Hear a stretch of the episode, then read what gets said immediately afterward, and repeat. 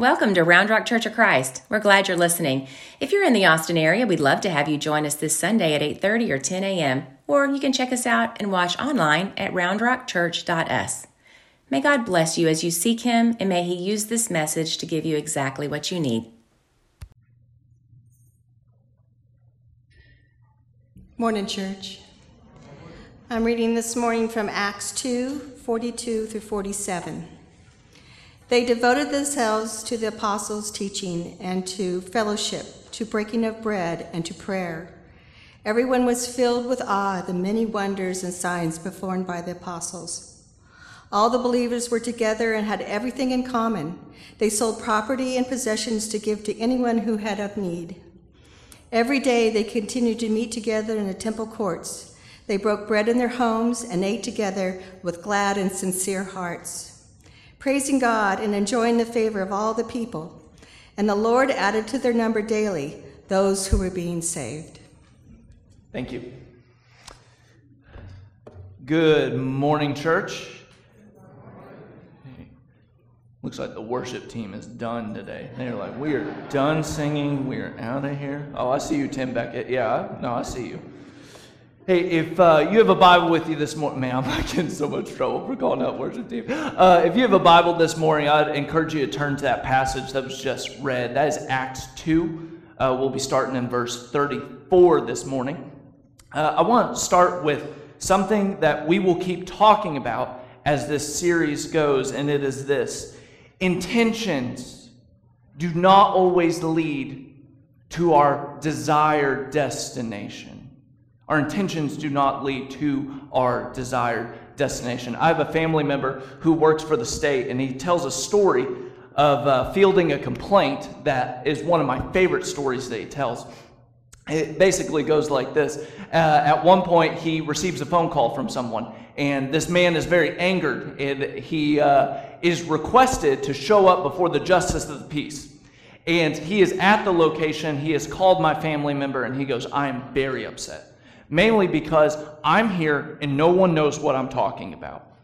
So my family member kind of steps it back a little bit and says, "Okay, you know, tell me tell me like some of the landmarkers for you getting to this place to make sure you are where you should be." And as he starts to describe it, my family member realizes very quickly he's not he's not at the justice of the peace. After he researches a little bit, as this man is just going on and on and on on the phone, he realizes and breaks the news to this man by saying, Sir, I have some terrible news to tell you. You're not at the justice of the peace. You are at Justice, the preteen girls' clothing store. That's why no one knows what you're talking about. Dead silence is on the phone for a minute as the embarrassment wells up, and the man goes, That just wasn't what I intended whatsoever. And that's the thing. Our intentions do not lead to the desired destination as always. Now, we as a church have said we have a desired destination. We want to be a church that lives love. Now, here's a tricky thing about us being a church that lives love. Living love is not a destination in a sense of a location. It is a way of being in our life. And the being that shows us that love is not like some cute phrase we see on Facebook of how we define love. We take our cues from King Jesus, who embodied and showed us love. So to be people who have the love of Jesus flow out of us, we have to be with Jesus, we have to learn the being of Jesus, and we also need to practice the way of his love with us. And intimacy with Jesus does not just come from intentions, but it comes from our decisions as well. Think about it this way when a pilot is wanting to fly from one long location to another location, say that they're trying to go from the east all the way to the west, you do not just as a pilot enter in your intended coordinates and sit back and wait for the plane to take you to your desired location. A pilot, as they move about, as they navigate the airways, they have to be looking for traffic that's coming. They have to change to the atmosphere. They have to rotate all the knobs. I don't know what the knobs do, but the knobs are very important and they have to move them all the time.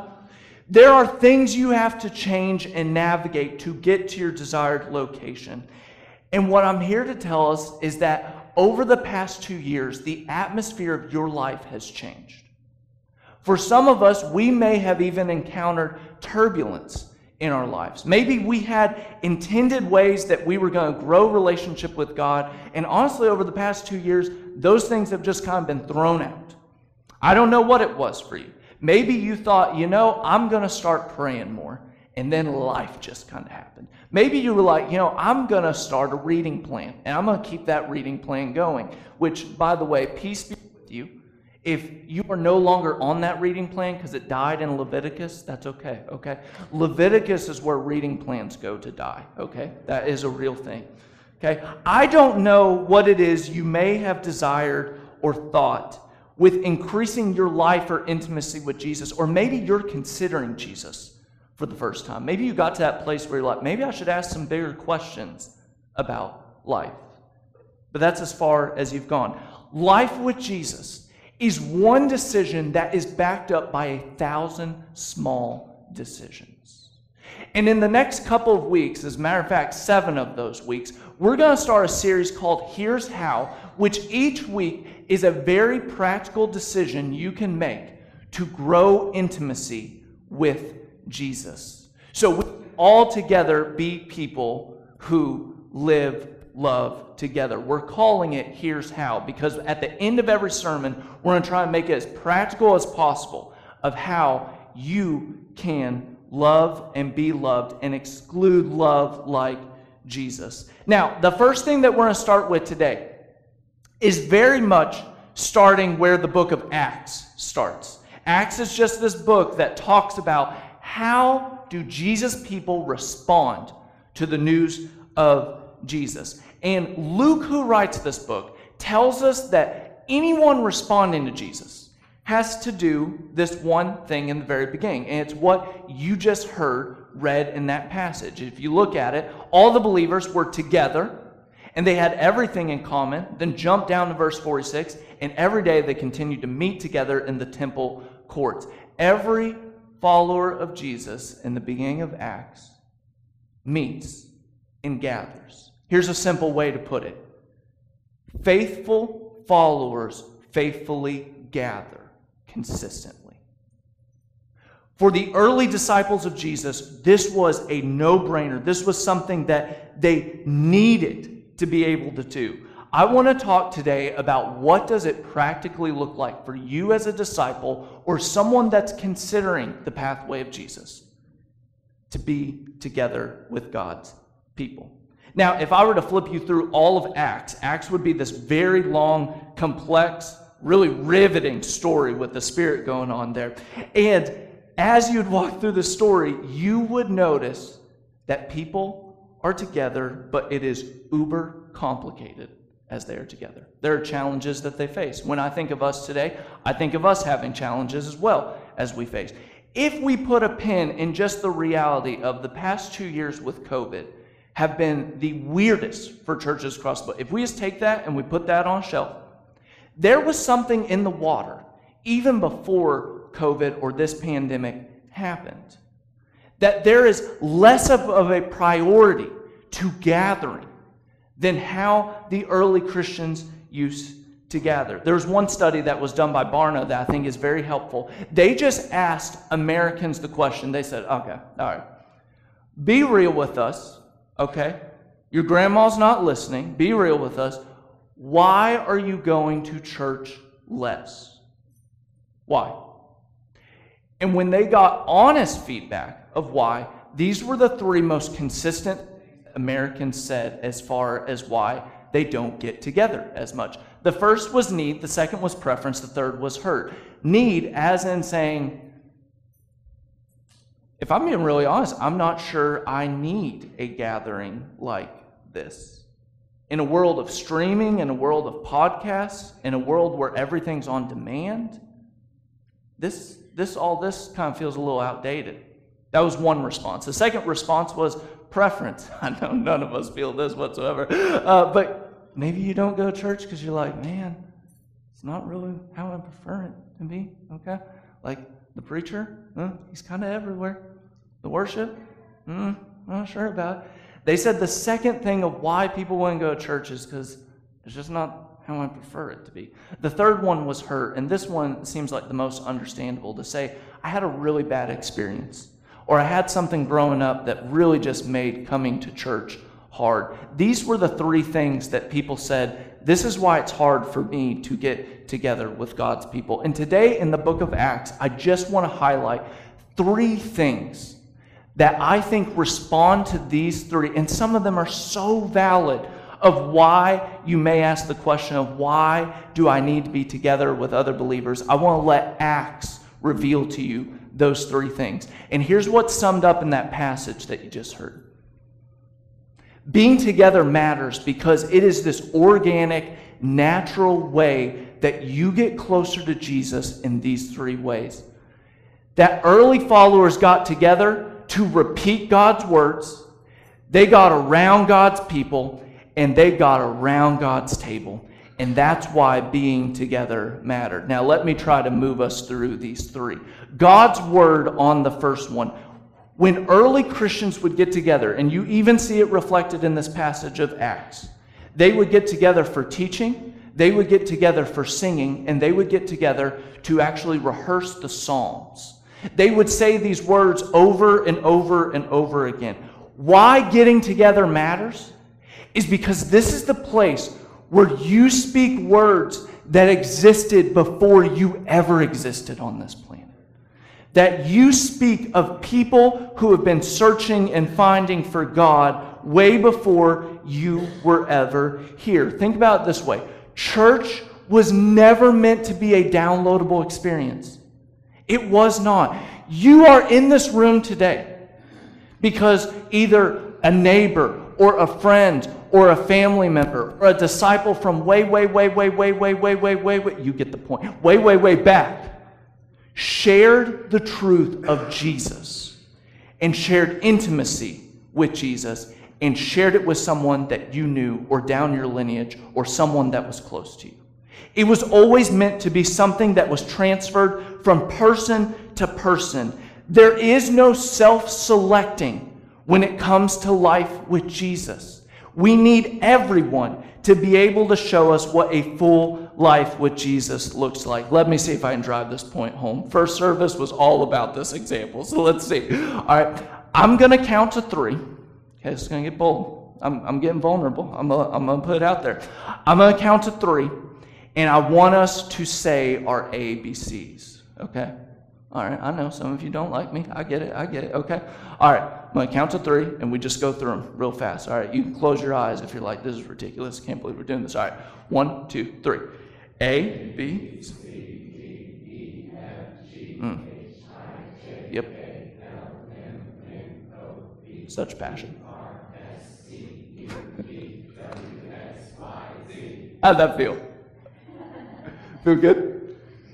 I could feel the resentment just a little bit. I really could. I really could. Here's the question I want to ask you: As you walked through your ABCs, was there a small part of you? Just, a, I mean, just a small. Was there a small part of you that wanted to sing the song? Yeah, yeah. Some of you, some of you were trying to hide it. You were like, I mean, I'm not being that person, but I mean, you know, it's in the key of D. I was saying my ABCs. I want to talk about that feeling for a second. You know why that feeling is there? is because somewhere along your journey in life, if you had the privilege to do it, someone at a young age taught you a song that you literally inserted into yourself and it sunk into your being. And let's not kid yourself, if you don't have your ABCs, there is a lot that you cannot do in the world. The same is for us in singing the words of God that have been passed down to us. Church, when you sing these words that we sung, when you let those sink deep into you, they stay with you in a unique way together.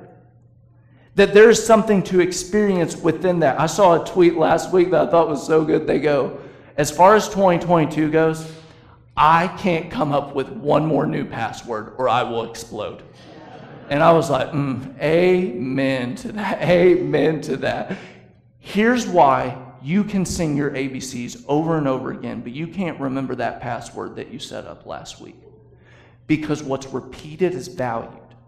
And what you do over and over again, especially with song, sinks deeply into you. If you feel like you're not growing in your faith right now, come into this room and sing words. It does something intrinsically to us that we don't even always know. And as a matter of fact, when we look at church history, this is proven over and over again. I need to tell you something. When it comes to Bible classes, there is no piece of scripture that mandates and shows you exactly how a Bible class is supposed to function. But here's one of the beautiful things Christians, when saying, How do we make sure someone is truly formed into the image of Jesus?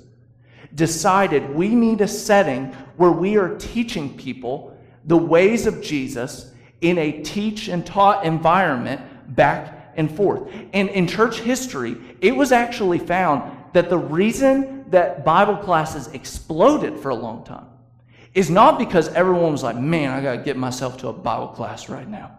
No, Bible classes were one of the avenues in the Industrial Revolution to get education. Like, if you look further back, it was the place where hard skills were taught. And you look through church history, people that had no care for the church whatsoever would send their kids to church because they loved that not only taught hard skills, but it taught moral foundations that seeped into them. Which honestly is something for all of us to think about when Bible classes are starting back up. Some of us got raised in an environment where we were always in it and we received it, and we want that for our kids. But if we're not consistently doing the same thing that our parents brought us into, we can't expect to have that same moral foundation built into us. We need to be together because when we are together repeating God's words, it forms us. The early Christians devoted themselves to the words of God. But Luke is not done. He's going to tell you not only is it the words of God that people would get together, but it would be God's people themselves. Let me be a little transparent. I probably do the same thing that some of you do after church. Every once in a while, I will catch myself saying a phrase that goes something like this Yeah, I'm just not sure church did it for me today. You ever done that before? Am I the only sinner in the room? I'm the only one? Okay, cool. Thanks. Thanks for letting me know. Like every once in a while, I walk away from church and I'm like, man, I'm, I'm kind of grading this. I'm kind of, I'm kind of looking through it through my filter. And here's the thing that Acts reveals to us and wakes us up to. Early Christians did not go to church, they did not gather for what church did for them. Early Christians got together because of what God had already done for them. That it was the place where God's words would come together in celebration of what Jesus had done. Early Christians believed that the invisible God was visible through Jesus, and that the life that Jesus lived was possible for us, that Jesus took on the worst sides of humanity, which we have as well, and still coming out of the grave on the other side represent God's forgiveness. And that what Jesus experienced is what one day anyone in his name would experience. And Christians found it uber important to get together and praise God for that. Sometimes we get stuck on does our gatherings meet our preferences? And that was never the intent in the first place. It wasn't about preference, it was about God's people getting together. If you want to see all sides of God, you can't do it alone. You have to have other people with you. Have you heard of the website pickamovieforyou.com. Yeah, you didn't see that turn coming, did you? I was told about this during the holidays, and I thought it was a very weird concept, so I felt like I needed to go check it out. It is a website that is literally designed that it asks you six questions about yourself. Very simple, six exact questions. And the guarantee of the website is if you enter the six questions about yourself, it will spit out a movie perfectly designed for you.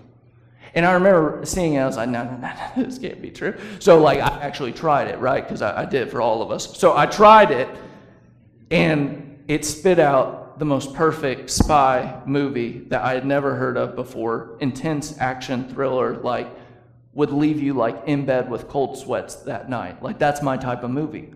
Like, that's what I want. And I said, I can't believe that. I'm going to test it again. So I tried it again, and it spit out another great movie for me. And I said, This is ridiculous. So the third time I tried, that's right, I did three times. The third time I tried it, I pretended to be my spouse. And I was like, I'm going to get him this time. No, it spit out the perfect rom com. And I'm just upset because every time the pickamovieforyou.com was right. Here's my point we have perfected preference. Some of you have multiple streaming services that on a one platform will tell you your preferences before you even go to what you are looking to watch. We have mastered preference. Every day you wake up, there is something that is trying to calculate your preference and present it to you. If any reason alone you should come to church, is it is the one time a week that you get to practice not having things as your preference.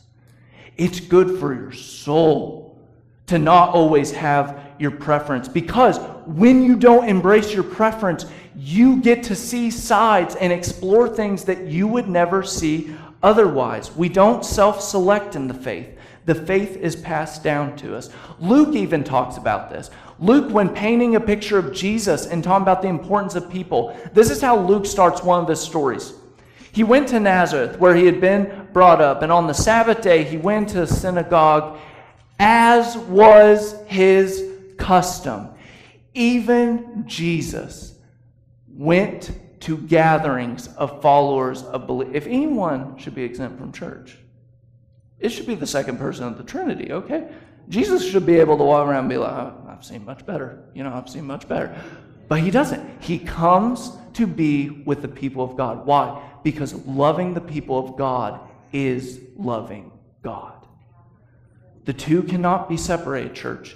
If you want to say that you love God, the way you love God is you love God's people. We love to throw around the biblical term for fellowship.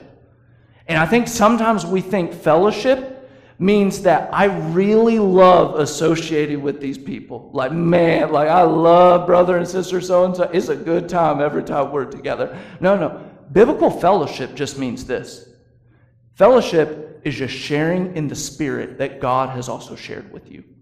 When the gathers, when the followers of Jesus get together, they are sharing in one spirit in the same spirit, and it's important for them to be together. When they get together, they are people who sing God's words, they're people who are with other believers, and then finally, Acts tells us that they are also at God's table. The third thing that people said as far as church is that sometimes it's very difficult to come to church because of hurt. And I sympathize with that. I think there's a lot to people's story that sometimes we don't know. I think sometimes things are way more complicated than how we read them on the front. I actually remember when I was uh, discerning to come here, we were discerning to come here. Uh, I remember being asked a question by the eldership that really caught me off guard. They said, um, if you were to come here, like what, what's one of the uh, what's one of the things that you'll be carrying with you that's heavy? Like what what's one of the struggles that you have in life? And like in, in that type of setting, you almost expect like an office like Michael Scott like answer, you know, of like, oh gosh, well I don't know, I, I work really hard and I care too much and you know I probably do too you know you expect that, but like actually like I was very quick to the draw with an answer, which surprised me. Uh, and I remember telling the eldership very vulnerably, uh, you know, I, I really do wrestle with, um, with resentment towards some people that I've been in faith communities with. Uh, like, don't hear me wrong. Like, I, some of my most meaningful moments have been in church. Um, but I, I've also had some of the meanest things said to me at church. And Jesus is constantly asking me to enter into forgiveness over and over again uh, with some of those wounds. Uh, and I even remember walking out being like, did I just really say that? like, like it was a part of it. It was like, wow. Um, but it's true. And I think I'm not the only one. Like anyone that's in church for a while knows that we all carry some scars to do life together with. And let me make a note like when I say scars, I'm not talking about things that are just absolutely unacceptable that need to be like spoken out in the name of Jesus. I'm not talking about corruption, I'm not talking about abuse, I'm not talking about any of those things. There's no place in God's church for those things. But we all, as we're doing life together, sometimes we bump into each other. Sometimes things are really hard. Sometimes we misinterpret. Sometimes we say things without regarding how people may take them. That's part of God's people being together. But one of the most beautiful designs is that Acts reveals to us over and over again it's this long story of God's people getting together and not being perfect. It is all them together gathering around the table of the perfect one that can heal their imperfectness. That when Acts tries to tell us what the believers would do, they would say that they devoted themselves to the apostles' teaching and the fellowship and the breaking of bread. Now, some people have debated this breaking of bread, is that more of like we went like to Tarka together, or is that more of like, is that communion? And most scholars would actually argue that it is communion itself because Luke will identify it later as the difference between breaking bread and just having a meal together. But early Christians, we know, did this together because at God's table, there's something unique to be experienced about it. We can't forget that when you take that cup and when you take that bread, there's a confession that you are making in that. That there's something unique to experience in that moment of the bread and the cup together. That we're told from the Bible that when two or three gather together, especially in conflict to find restoration, there I am as well. That when we come to the table of people that are imperfect and sometimes we bump into each other, we say things we don't mean, we hurt each other, when we come to the table and make that confession, we see God in a unique way. So maybe let me say the one thing that maybe we forget sometimes. Like, you know, God can be experienced in here, right? Like, when we get together, there are moments of comfort that you can receive that nothing else can give you.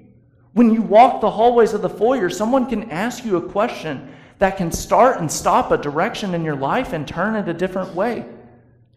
We can't forget that God has not left us when we are together, but we're promised that He's with us as we get together. There's something to be received here when we get together. If you want to see all sides of God, it takes all of us together to be able to reveal it. We sing God's words together. We gather with God's people together. And most importantly, we come around God's table together to be able to confess it. So, practically, how do we be people who continue to be together, especially when things are just uber complicated? All of us are just wanting normal and we can't get normal. How do we do this? There's going to be three ways. Here's the first how of how we could do this. I kind of see this as like a stair step, like a one, two, three. Okay, you don't don't have to do all three. Okay, if you're a go getter, like go for three. Um, but I'm going to give you three different ways to be able to be together. First, this week is just reach out to someone.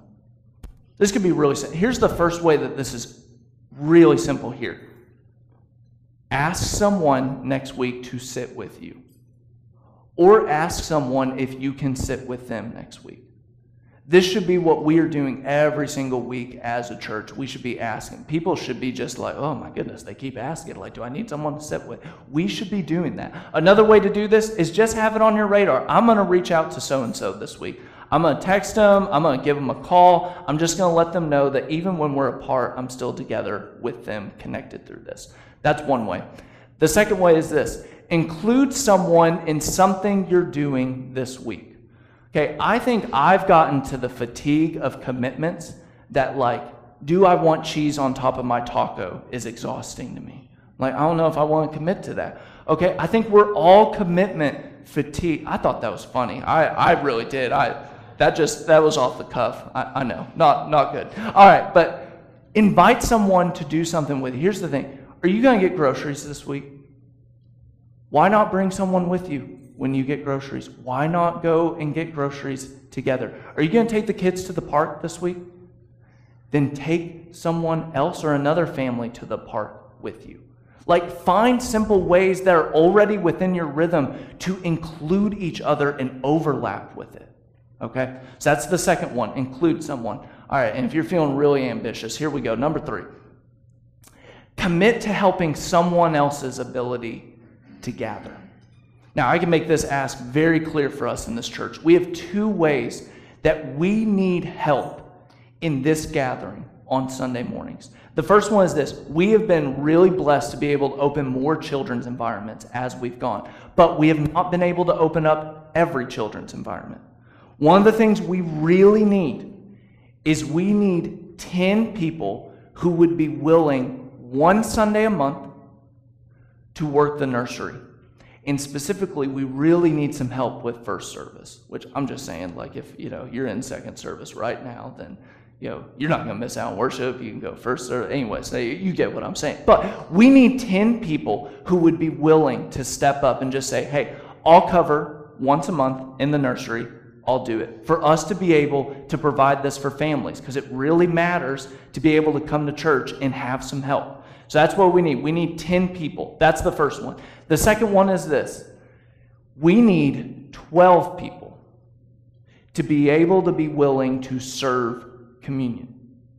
Because of all the shuffling that we've done with time, we are really needing some people who would be willing to serve communion. Now, what that commitment looks like is we just need you to say for one month, hey, I will be here, I will pass a tray, because it matters for people who are checking us out. It's a matter of hospitality for us to be able to say, hey, when someone comes, communion will be served to them. And we're just needing some people to say, I'll cover on this month, I'll cover on this month. And if you're like, you know, I may be out of town one week, like, we'll get that figured out. Like, Jack, we'll get that figured out, right? Like, we've always done it. We've always done it. So, it, even if you're like, ah, the schedule's kind of tight, like, talk to us, okay? We need that. So, we need people in the nursery and we need people for communion.